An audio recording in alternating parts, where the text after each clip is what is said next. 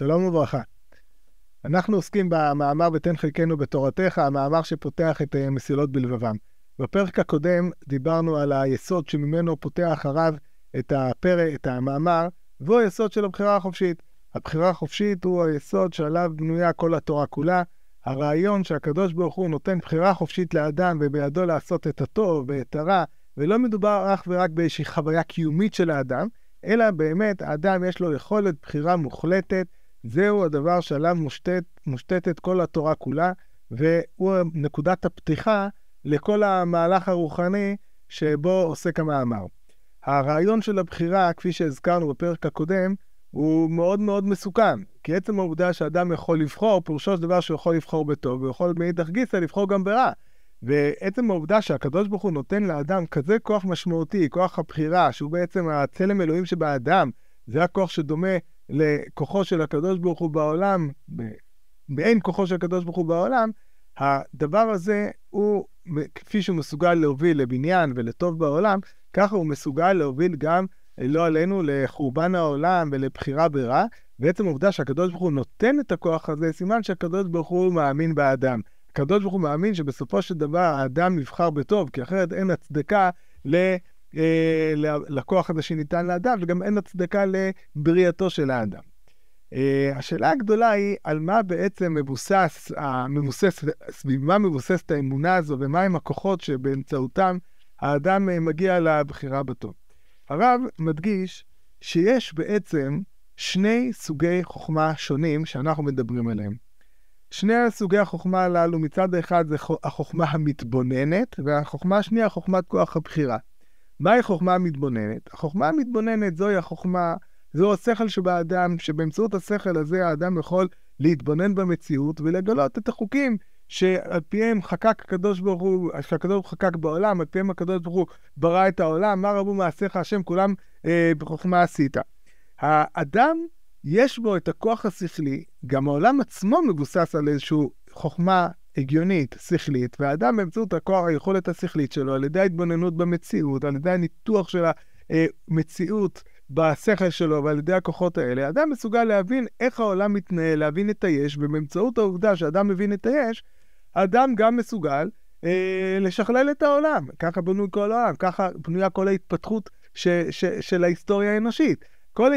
ההתפתחות הטכנולוגית של, ה... של האנושות אה, נבע מזה שאדם מתבונן במציאות, מתוך המציאות הוא למד את העקרונות, הוא למד את הכללים, הוא למד את החוכמה, ובאמצעות הבנת החוכמה הזאת הוא גם הצליח להשתמש בה כדי לשכלל, כדי לבנות וכדי לקדם את העולם מבחינה טכנולוגית. אה, הדבר הזה, היכולת להשיג את, ה... את הידיעות האלה, זה הדבר שהוא נתון בתוך שכלו של האדם. ויש חוכמה נוספת. החוכמה השנייה היא חוכמת כוח הבחירה. מהי חוכמת כוח הבחירה? החוכמת כוח הבחירה היא החוכמה לדעת טוב ורע, והדבר הזה, מהו טוב ורע? טוב ורע זה לא מושגים, שאני לדוגמה, יש לי רכב שנוסע, רכב שנוסע זה טוב או רע. רכב שנוסע זו עובדה, רכב שנוסע זו עם מציאות טכנולוגית מסוימת, שאני רואה גשם, גשם, אולי ניקח מדברים יותר קדומים, שאני רואה גשם שיורד מן השמיים. זוהי מציאות, זוהי מציאות שאני יכול לנתח אותה, אני יכול להבין על פי הניתוח של המציאות הזו, איך נוצרים עננים, ומה אני יכול לעשות כדי לייצר עננים, ואיך אני יכול לנצל את הגשם הזה בצורה מאוד מאוד טובה. אבל הדבר הזה הוא לא יכול להימדד בכלים של טוב ורע. טוב ורע, אלו הם מושגים אחרים, אלו הם מושגים מוסריים. מה מבחין בין החוכמה המתבוננת לחוכמת ידיעת הטוב והרע? מה מבחין בין חוכמה שעוסקת בבירור כוחות הטבע והיכולת וה, והדרך לנצל אותם, לבין החוכמה שעוסקת בטוב ורע. החוכמה המתבוננת, חוכמת הטבע, החוכמה בהתבוננות בעולם, היא חוכמה שבעצם עוסקת ביש. היא מנסה להבין את היש, היא מנסה לברר את היש. מה יש לנו, וכמובן באמצעות מה יש לנו, איך אני יכול לעשות יש אחר, להגדיל את היש. לעומת זאת, חוכמת הטוב והרע עוסקת לא במה יש, אלא מה שראוי להיות. מה שראוי להיות, איך העולם יכול להתנהל בצורה יותר, יותר טובה, יותר מוסרית, יותר uh, נעימה, יותר uh, טובה לכלל. איך העולם יכול להיות במקום אחר. אני אקח לדוגמה, uh, נדגים את ההבדלים הללו בין uh, שתי החוכמות. Uh, שהמציאו את הדינמיט. המצאת הדינמיט הייתה בעצם אה, דרך גילוי של כוח שקיים בעולם. הכוח הזה, אפשר להרוס איתו את העולם, ואפשר מצד שני לבנות איתו את העולם, יכול לשמש לבקיעת ערים, ובאמצעותו ליצירת עוד חומרים, ובסלילת כבישים, והמון דברים שאפשר להשתמש בהם בדינמיט. מה יכריע בין, כמובן שברגע שאנחנו נשתמש בדינמיט כדי אה, לייצר פצצות אלו ואחרות, אנחנו יכולים להוביל להשמדת העולם. מצד שני, אנחנו יכולים להשתמש בו בצורה אחרת. אז כמובן שעצם העובדה שיש לנו את היכולת הטכנולוגית, הדבר הזה, הוא לא הופך את זה להיות אה, טוב ורע. מושגים טוב ורע הם מושגים אחרים שהם קשורים לדרך הניצול שלנו, הם קשורים לאיך אנחנו רוצים שהעולם ייראה ומה אנחנו רוצים שיהיה בעולם, שזו כבר חוכמה מסוג אה, אחר לחלוטין.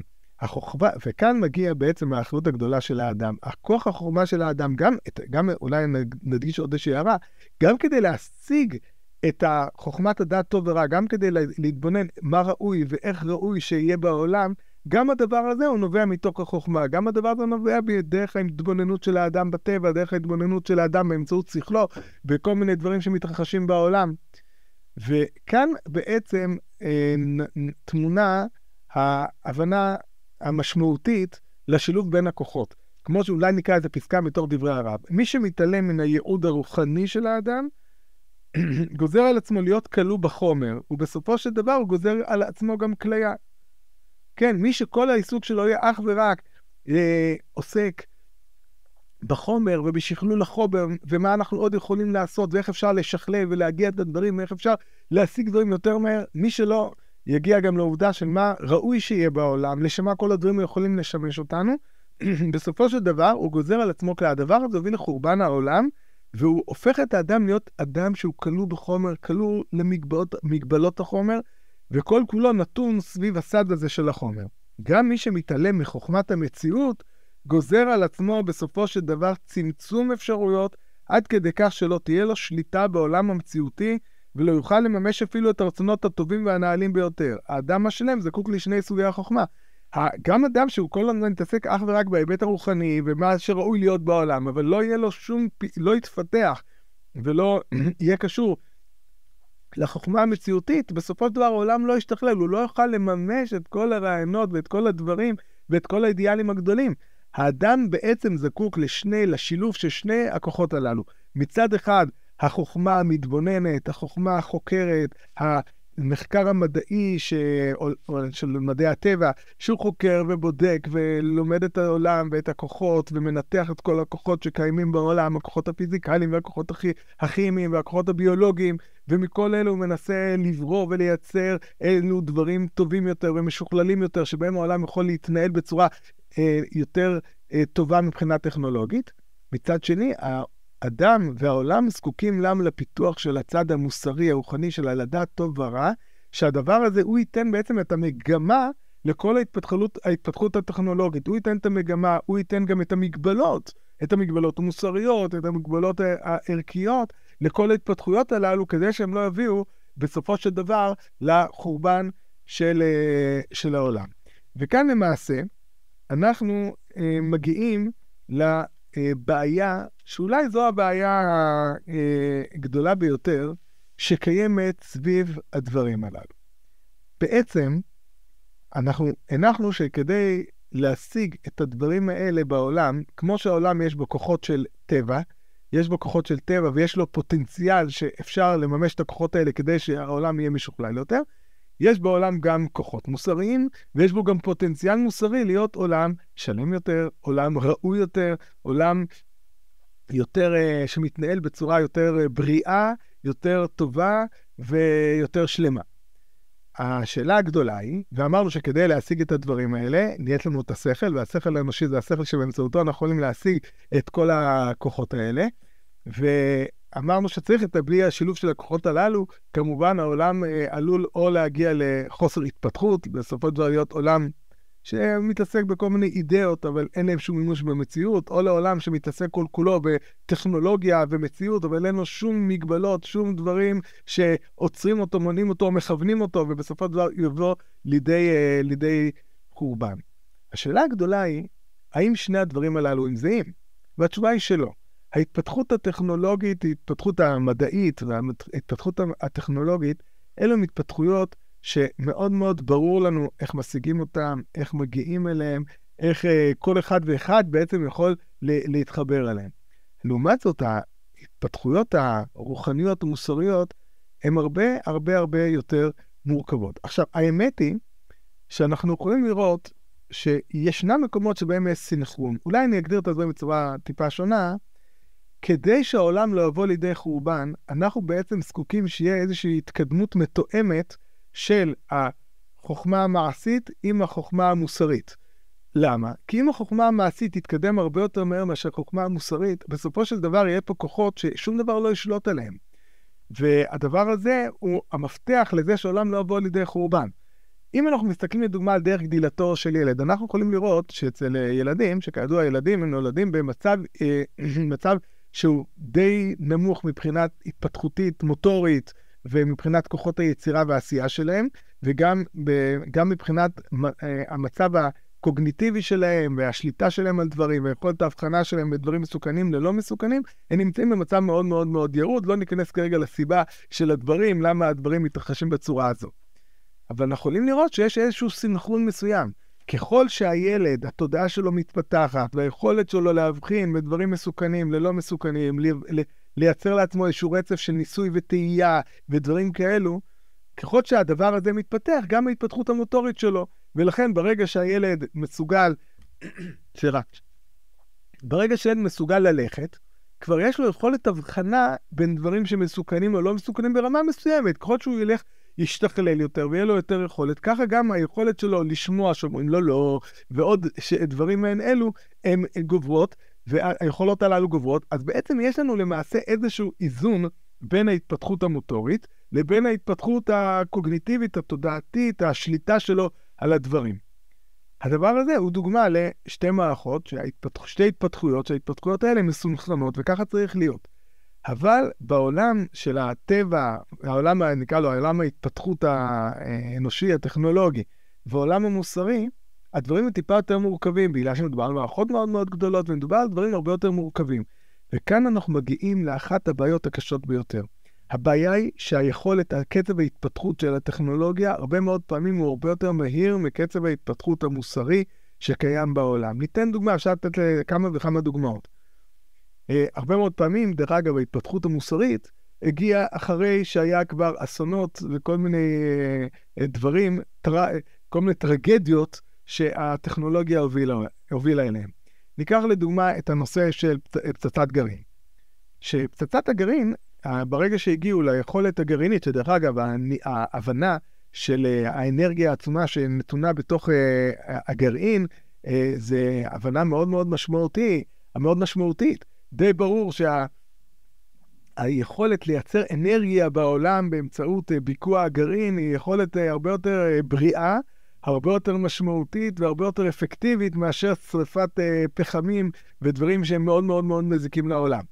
עכשיו, ברגע שהגרעין, שום דבר לא עצר את התפתחות הגרעין, הדבר הזה בעצם מוביל ליצירת פצצות, שלא נוצר שום מערכת מוסרית שבעצם מנעה את השימוש בפצצות האלה, וכל עוד אין מערכת כזאת, הדבר הזה הוא כוח הרסני מטורף, שבאמת יכול להביא לחורבן. ולקח כמה וכמה שנים אחרי הטראומה של פצצות האטום אה, על יפן, עד שהצליחו לייצר פה איזושהי מערכת של איזון, כל מיני אמנות וכל מיני דברים כאלה, שכל עוד העולם מתנהל על פיהם זה בסדר גמור. זוהי, אה, אה, זוהי בעצם דרך שבה האנושות מנסה באמצעות כל מיני עקרונות רוחניים מוסריים על ידי כל מיני כבלים מהסוג הזה, היא מנסה בעצם לעצור את הפוטנציאל ההרסני שגלום בהתפתחות הטכנולוגית. ד... ניקח גם דוגמה מ... מימינו.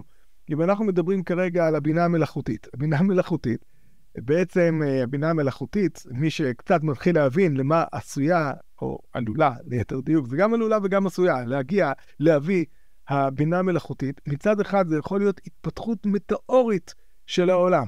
התפתחות שאולי רק המצאת האינטרנט בעידן האחרון אולי קרובה לה. זה הולך להיות משהו, שקצת מבין את היכולות ואת, ה, ואת השימושים ומה שעשוי להיות באמצעות הבינה המלאכותית, זה משהו שאנחנו אפילו רק מתחילים עכשיו להבין את המשמעויות שלו. זו התפתחות טכנולוגית. מצד שני, הדבר הזה עלול להביא לחורבן של העולם בהמון המון מישורים.